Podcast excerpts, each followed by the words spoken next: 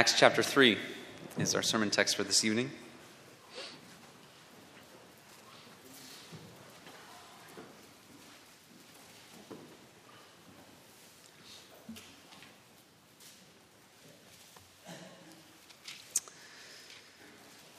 Acts chapter 3, and then I will read for us the article in our confession that we'll be considering tonight for our lesson.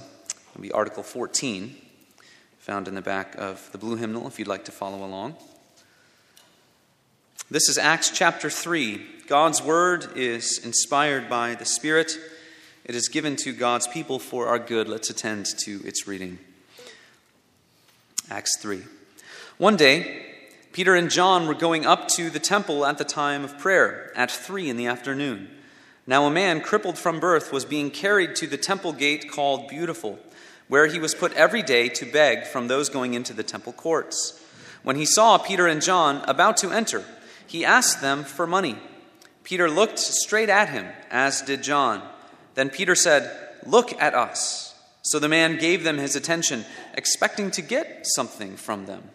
Then Peter said, Silver or gold I do not have, but what I have I give to you. In the name of Jesus Christ of Nazareth, walk. Taking him by the right hand, he helped him up, and instantly the man's feet and ankles became strong. He jumped to his feet and began to walk. Then he went with them into the temple courts, walking and jumping and praising God. When all the people saw him walking and praising God, they recognized him as the same man who used to sit begging at the temple gate called Beautiful. And they were filled with wonder and amazement at what had happened to him. While the beggar held on to Peter and John, all the people were astonished and came running to them in the place called Solomon's colonnade. When Peter saw this, he said to them, Men of Israel, why does this surprise you? Why do you stare at us as if by our own power or godliness we had made this man walk? The God of Abraham, Isaac, and Jacob, the God of our fathers, has glorified his servant Jesus.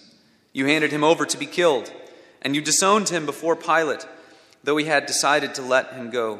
You disowned the holy and righteous one and asked that a murderer be released to you. You killed the author of life, but God raised him from the dead. We are witnesses of this. By faith in the name of Jesus, this man whom you see and know was made strong. It is Jesus' name and the faith that comes through him that has given this complete healing to him, as you can all see.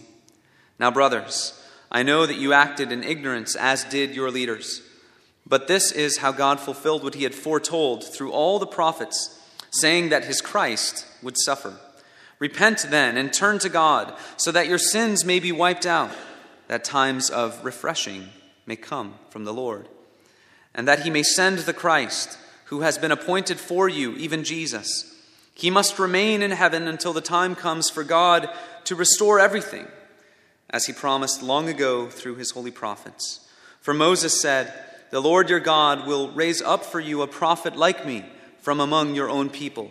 You must listen to everything he tells you. Anyone who does not listen to him will be completely cut off from among his people. Indeed, all the prophets from Samuel on, as many as have spoken, have foretold these days. And you are heirs of the prophets and of the covenant God made with your fathers. He said to Abraham, Through your offspring, all peoples on earth will be blessed. When God raised up his servant, he sent him first to you to bless you by turning each of you from your wicked ways. The grass withers, the flower fades, God's word endures forever. Amen. And then on page 75 in the back of the blue hymnal, if you'd like to follow along, I'm going to read.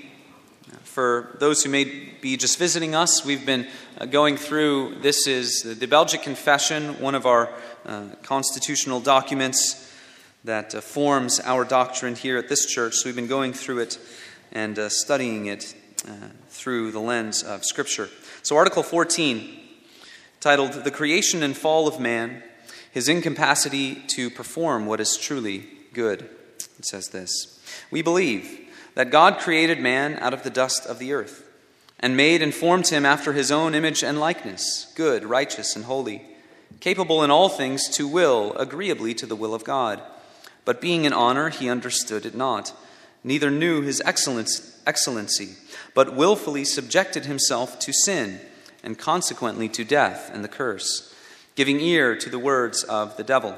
For the commandment of life, which he had received, he transgressed, and by sin separated himself from God, who was his true life, having corrupted his whole nature, whereby he made himself liable to corporal and spiritual death, and being thus become wicked, perverse, and corrupt in all his ways, he has lost all his excellent gifts, which he had received from God, and retained only small remains thereof, which, however, are sufficient to leave man without excuse. For all the light which is in us is changed into darkness, as the Scriptures teach us, saying, The light shineth in the darkness, and the darkness apprehended it not. Where St. John calls men darkness.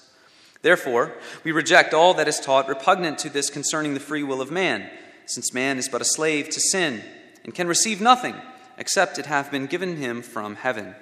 For who may presume to boast that he of himself can do any good, since Christ says, No man can come to me, except the Father that sent me draw him? Who will glory in his own will? Who understands that the mind of the flesh is enmity against God? Who can speak of his knowledge, since the natural man receiveth not the things of the Spirit of God? In short, who dares suggest any thought, since he knows that we are not sufficient of ourselves to account anything as of ourselves, but that our sufficiency is of God? And therefore, what the apostle says ought justly to be held sure and firm that God worketh in us, both to will and to work, for his good pleasure. For there is no understanding nor will conformable to the divine understanding and will, but what Christ has wrought in man, which he teaches us when he says, Apart from me, you can do nothing. Let us consider these words as we study together Acts chapter 3. People of God, we live in a world where things fall apart. Things fall apart. As a, a father to young children, I've realized that this is a, a lesson that you need to learn through experience at a young age. You your heart breaks as you see the look of confusion of uh, your, your little one year old daughter looking at the toy that has just cracked in half and not really understanding what has happened. And so you, you do your best to comfort them, and as they grow up little by little, you start to explain to them that sometimes things break. In fact, everything is sort of on its way to breaking. Things fall into disrepair. If you've ever spent uh, the boatload of money it would cost now to put new windows on your house, for instance. You know that it's money well spent, but the day you put those windows in, count down to the next time you have to buy new windows as the cold air starts to creep in to your house. The same goes for anything else in this world. In fact, our bodies, of course, are no different. In fact, Stephen Hawking recently deceased physicist. He was a celebrity, widely adored as one of the most brilliant scientists of our time, said that things falling apart, that's how we understand the passage of time. If things came back together over time rather than falling apart, we would have no way of knowing if we're living life backwards or forwards. I read that this week and my head was spinning, so if your head is spinning now, don't feel bad. The question is this Do we understand the, the nature of all of this from a biblical perspective, from what God's word says. Also, do we understand why the world is this way? And more importantly, do we understand why we are this way? Because we contribute, don't we, to the disrepair into which this world is falling. We contribute to things falling apart. Our relationships, our governments, our nations, our alliances. I was uh, speaking this morning. Uh, my good friend was here, Mike. I don't know if, if maybe some of you touched base with him, but uh, he's writing his dissertation on the book of Genesis, and he's studying uh, how all throughout the book of Genesis, even where God intervenes, what we see time and time and time again is that human beings continually, because of their sin, uh, begin to act in animal like ways. That's a thread that runs through Genesis. Our sin is constantly pulling us to contributing to the disrepair of this world. And you see that time and time again, even in the book of Genesis itself, multiple times. the human race brings itself to the point of destruction. So, we have been studying the fact that God has created us and that He created everything good. To understand what that state of goodness was, we need to understand a couple things. First is this the goodness that Adam and Eve experienced at the beginning of this world, it was not exactly like heaven because it was not a state of eternal righteousness and holiness, was it? No, it was a time for Adam of trial. Uh, Adam was placed in the garden and he was able to sin. He was able not to sin, but he was able to sin. And that is what he chose. He chose to disobey God. But we also have to understand that even though it wasn't perfect, eternal righteousness, it was a time of trial, that world in, into which Adam uh, was brought was a world without all of this decay and disrepair that we see in the world around us today. Adam's failure in his call to obey, his disobedience of God, that is the fountain source to which we can point to when we look at this world and we say, why is it that things fall apart. So, if we live in this world where things fall apart, what is the hope that we have? And so I want to consider this article uh, from our confession through the lens of Acts chapter 3, because Acts chapter 3 shows for us the state of the fallen world, but it also shows for us the heart of God to bring things to repair. Not to allow the disrepair to continue to go on and on, but to bring things into a state of repair. And we see that through the lens, really, of, of Pentecost. That the giving of the Spirit leads Peter to preach a sermon in Acts chapter 2 and brings us to this account where the lame beggar is healed. And it's important for us to understand exactly what Luke is pointing out for us in, in the book of Acts through the story. So, first, let's uh, recount uh, the biblical account of the fallen world. So imagine that your boss were to say to you, if you uh, complete all of the projects that I have given to you between now and the end of the year, I will give you a 10% raise. That would perhaps be good news depending on how many projects you have outstanding and how much time remaining before the end of the year. But you would at least understand the type of arrangement, wouldn't you? Okay, my boss gave me something clear to do, to, to accomplish. If I do it, then I know that uh, He will give me what He has promised. Students, you know this type of arrangement. If uh, your teacher says, if he or she compiles all of your points that you earn on your tests and your assignments relative to all of the possible points, and you have more than 90% of the possible points, what do you get? An A, right? Is an A still 90% or above? Yes? No? No? Okay. Do you guys? Okay, no, never mind. When I was a student, 90% and above was an A. It was just like that. And then 80 and anyways. But you understand the arrangement. Do this, and I will give you what I have promised to you. It's a proper correlation between deeds and consequences. We might call that arrangement strict justice. In the Garden of Eden, it was not a rigged game, was it? God told Adam, Do this, and you will live. Obey what I command to you, and I will give you blessing. I will give you eternal life. That was the promise, of the Garden of Eden.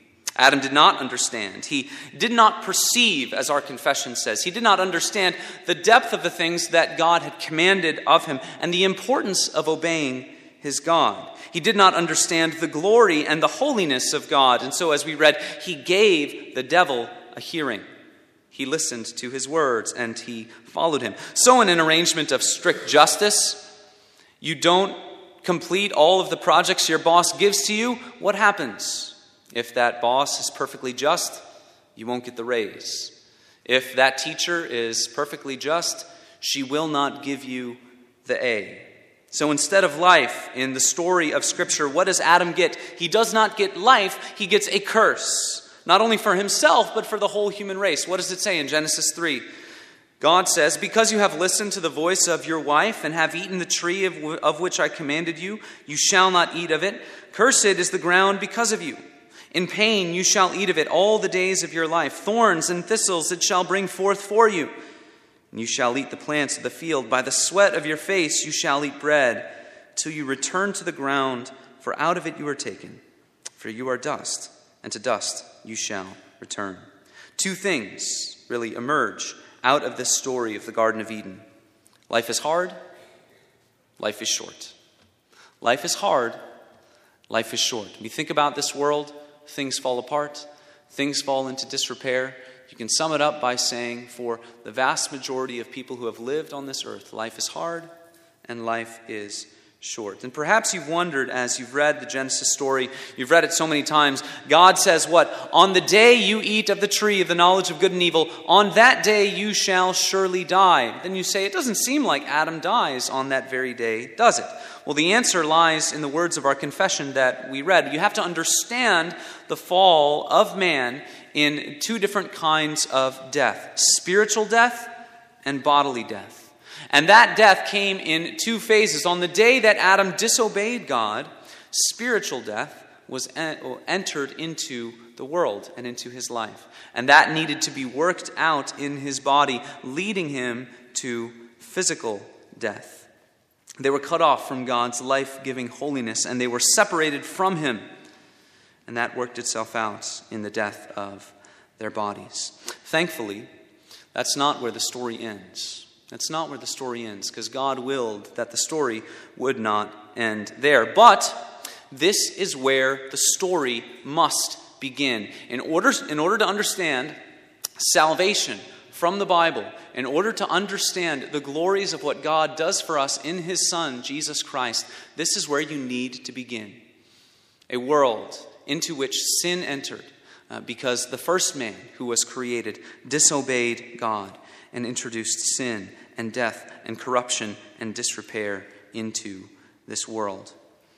I was, uh, I experienced firsthand uh, one of the ways in which this can be misrepresented and twisted, even just this week. I was talking with some people, trying to counsel them, trying to uh, uh talk to them about Jesus, and uh, there was uh, someone else that, that was there. I was counseling uh, someone, I think it was back Tuesday or Wednesday this past week.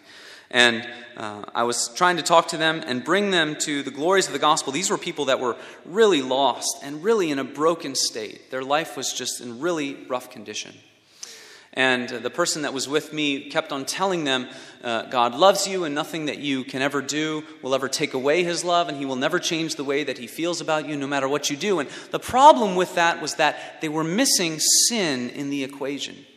Because these people had brought their lives into a state of total disrepair uh, because of their rebellion against God, and they needed to be convinced and shown the ways in which they had run from Him and how they needed Him to fix them. If someone comes to you, if, uh, if I am running away from God constantly and, and sinning in various ways, and someone comes up to me and says, You know, there's a God. And you know, he's, he's so excited about you and loves you so much, there's nothing you could ever do to not become his child. What would that be for me? I would almost, I would say, Oh, well, that's cool. Um, that's good to know. I'm glad to know that there's a God who loves me so much. So you have to start, in terms of the gospel, you have to start at this beginning of the story when Adam introduced sin and death in disrepair into this world. But God does not let the story stop there. He's a God who fixes what is broken. But unless you know you're broken, you will not love the fix that God gives to you in His Son. And so we turn to this story in Acts 3 a wonderful story of healing and repair. There are many reasons why this story stands out as a special message that connects with the giving of the Holy Spirit at Pentecost to the new covenant church and our place in this fallen world. But consider this man who was healed in Acts chapter 3. He is crippled from birth. Crippled from birth. So imagine his whole life he has not been able to walk. So that breaks our hearts a little bit, doesn't it? A different kind of life that he had to live. He didn't grow up running around with his friends, never had the opportunity really to be a carefree child and see what happens in his life now. He needs to be daily carried to the temple gate so that he can beg for money, completely dependent on other people to provide for him. What's the point of Luke telling us about this man? What is he trying to say uh, by showing us who this man is? He is a picture of the fallen and corrupt nature of man after sin enters the world. Crippled from birth, never a whiff of independence or strength, never an ability to get out of this condition by himself. Just as this man was enslaved to his crippled condition, so we, so man in general, is a slave to his fallen nature. Since the Garden of Eden, everyone has been born into a state of crippling corruption. And this man's life is marked by what? It's marked by drudgery, scraping through life each and every day, going to the temple gate, begging for money. A crippled man. But he pictures for us our crippled nature because of the fall. And because of the fall into sin, as we read, the human race is in what? Darkness. Darkness needs to be rescued. So, friends, brothers, sisters, do you understand the consequences of being separated from God? It can be hard, especially for those who are born in the church, grow up in the church, always go, go to church, always learning about the Bible, perhaps learning about Bible, the Bible in school each and every day. Do you understand the consequences of being separated from God? We need to fight so that we understand the depth of the corruption of our sinful nature. Think about this man, crippled from birth, unable to get to where he's trying to go. No independence, no strength on its own, on his own. That's the state of our sinful nature in and of ourselves. And so we must fight to continue to remind uh, ourselves of all of these things. Think of the Gospel of Luke, for instance. The Gospel of Luke speaks about the, the poor, the crippled, the blind, the lame. That's who we are in our sin. That's who we are in our sin. So Peter and John encounter this man in the temple courts. Verse 4 uh, Peter locks eyes with this guy, and, and automatically, this guy who's begging for money knows when he locks eyes with someone, he's going to ask them to help him out. He has that opportunity. But Peter and John give a response that is not really what is expected. Verse 6 in Acts 3, a beautiful statement, isn't it? It reminds us that uh, in this world, perhaps we won't be able to give people what they want, but those who carry the light of Christ with them can always give people what they need. So Peter says in verse 6 Silver or gold I do not have, but what I have I give to you. In the name of Jesus Christ of Nazareth, walk. Notice that Peter goes to great lengths to make sure that he points out it is because of Jesus. He says, Jesus Christ of Nazareth, walk. Now, perhaps with our familiarity with the Bible, this doesn't seem like much going on in this account. We see all kinds of healings all throughout the Gospels, uh, Jesus doing it again and again and again. Jesus healed a lot, his apostles healed a lot too, and this is another one of those stories that's just kind of thrown in there. But if we want to see what Luke is trying to tell us in Acts, right at the beginning of of the church, right after Pentecost, we have to carefully note where this story occurs. So we see what he is telling to us here. Because Jesus has gone up into heaven now, he's poured out his spirit on the church. And if you read the flow of Acts in these early chapters, this seems like a strange place to have a story like this. The Spirit's poured out. Peter preaches uh, a wonderful sermon. People are repenting and believing, being baptized, coming into the church by the thousands each and every day. And all of a sudden, there's a whole chapter dealing with a lame man being healed. And so, what is the point of having this account here? Luke is telling us about what it is that the church is going to continue to do. This is what's going to be happening during Jesus' heavenly ministry. That people are going to, experience this kind of restoration and healing just like when Jesus was on the earth. And yet, we also have to understand what it is that this healing points us to. For as the people in Jesus' day, like the people who witness this healing, the temptation will always be to think that this man, giving the, given the ability to walk, that that's an end in itself.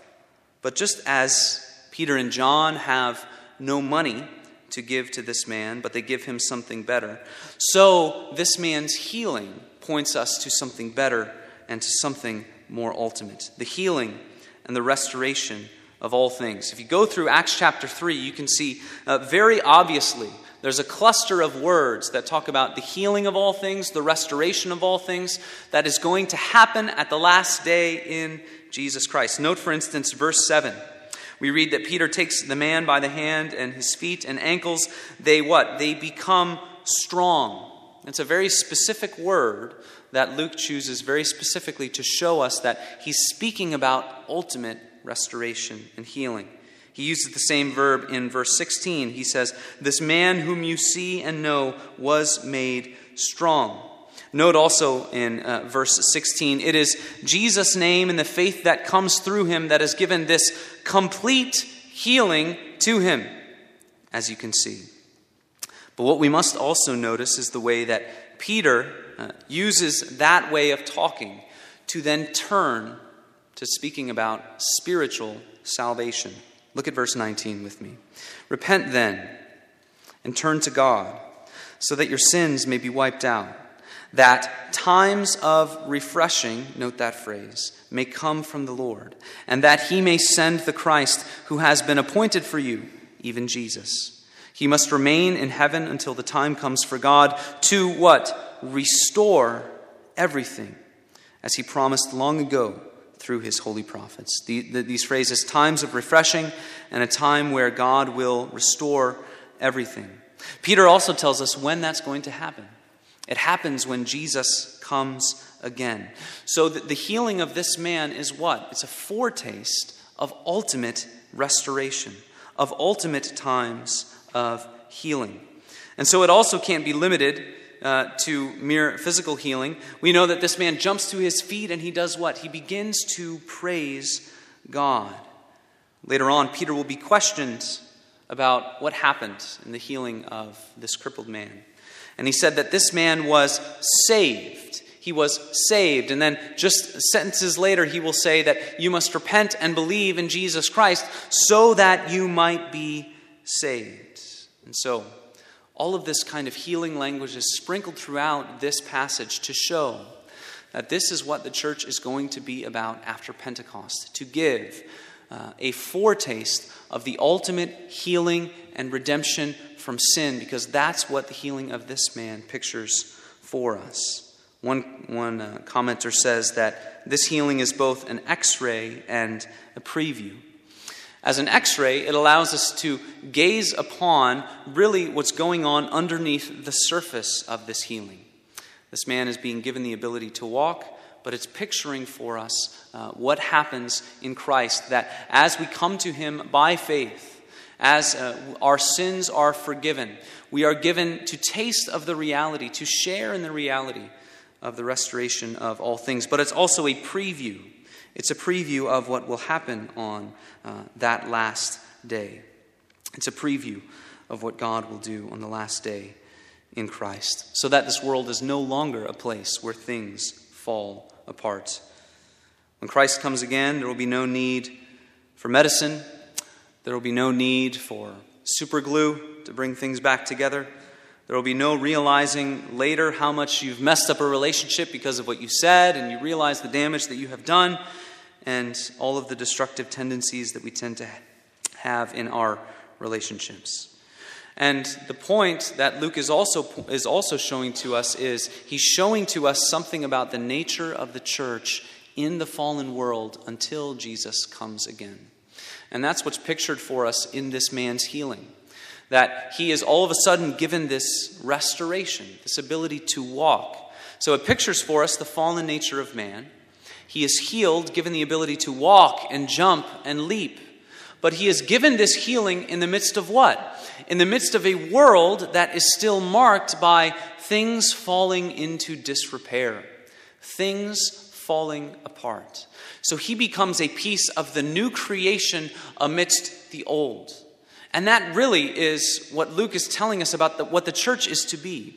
The church is to be a community of people transformed by the grace of God, made alive by the Spirit of God, a, foretaste of the ultimate healing, uh, going through this world, in the midst of this world that is still marked by sin and decay and the fall. And so we read in Isaiah chapter 35 um, a, a, great and wonderful passage that speaks exactly about this kinds of, uh, these kinds of things. It says, The eyes of the blind shall be open, the ears of the deaf unstopped. Then shall the lame man leap like a deer, and the tongue of the mute sing for joy. For waters break forth in the wilderness, and streams in the desert. So this man is given to taste of that, and he pictures for us uh, the church. But the, the encouragement for us tonight is that what does this man do? Because as he's healed and he's picturing for us the people of God amidst the decay of the old world, uh, he's picturing for us all of those things. And uh, what is it that, that, what is the promise of God to which we cling so that we can know that God will be with us every step of the way? Well, if we go back to Isaiah chapter 35, verses 3 and 4, it says this Strengthen the weak hands, make firm the feeble knees. Say to those who have an anxious heart, Be strong and fear not. Behold, your God will come with vengeance, with the recompense of God. He will come and he will save you. And a highway shall be there, and it shall be called the way of holiness. The unclean shall not pass over it, and it shall belong to those who walk on the way, even if they are fools. They shall not go astray. So, what's Isaiah saying to us? He's saying that as the church is picturing for us this transformation of a crippled man, sinful nature, made uh, to, to be able to walk and to leap for joy and to run and to follow Peter and John. He's saying to us that God will be the one who strengthens us as we go down the way of holiness. That He will be the one who strengthens the weak knees. He will be the one who makes our ankles firm and gives strength to our legs. We're called to be what? A pilgrim people. A pilgrim people who have been transformed and who stand in the midst of this world that is decaying, where things fall apart. But yet we have to wait, don't we? We have to wait till the last day, where Jesus will make all things fully and finally new. The book of Romans says that as we await that last day, new creation amidst the old, what do we do? We groan inwardly while we await the redemption of our bodies. And so uh, be encouraged that in the midst of, of that groaning, God is the one who, as Isaiah chapter 35 says, strengthens the weak hands, makes our feeble knees firm. And God says, Be strong and do not fear. Behold, I am coming. I will come and I will save you. And we see that pictured for us uh, in this story in Acts chapter 3. God says, I have left you, I have put you into the world to be a picture, a foretaste of the new creation that is coming. You will stand and you will walk amidst a world where things fall apart. And so hold on to the hope that I give you, and I will strengthen you each and every step that you take. Amen. Let's pray. Father, we thank you for uh, your gift, the gift of your word. And we, and we thank you that you have allowed us to gather here tonight. We pray that as we think about your word and as we study it, that you would continue to shape and to form us into the people you would have us be for your honor and for your glory. Father, we thank you that you have overcome uh, our sinful nature, our inability uh, to, to walk on our own. And through the power of the gospel, through the power of Jesus Christ, and through faith in him, uh, you call us to new life. And uh, you strengthen us and uh, you give us energy for the way that we might follow the way of holiness. So, Father, glorify your name in our lives. Give us strength as we go out into the new week. May you be glorified in all that we do. In Christ's name, amen.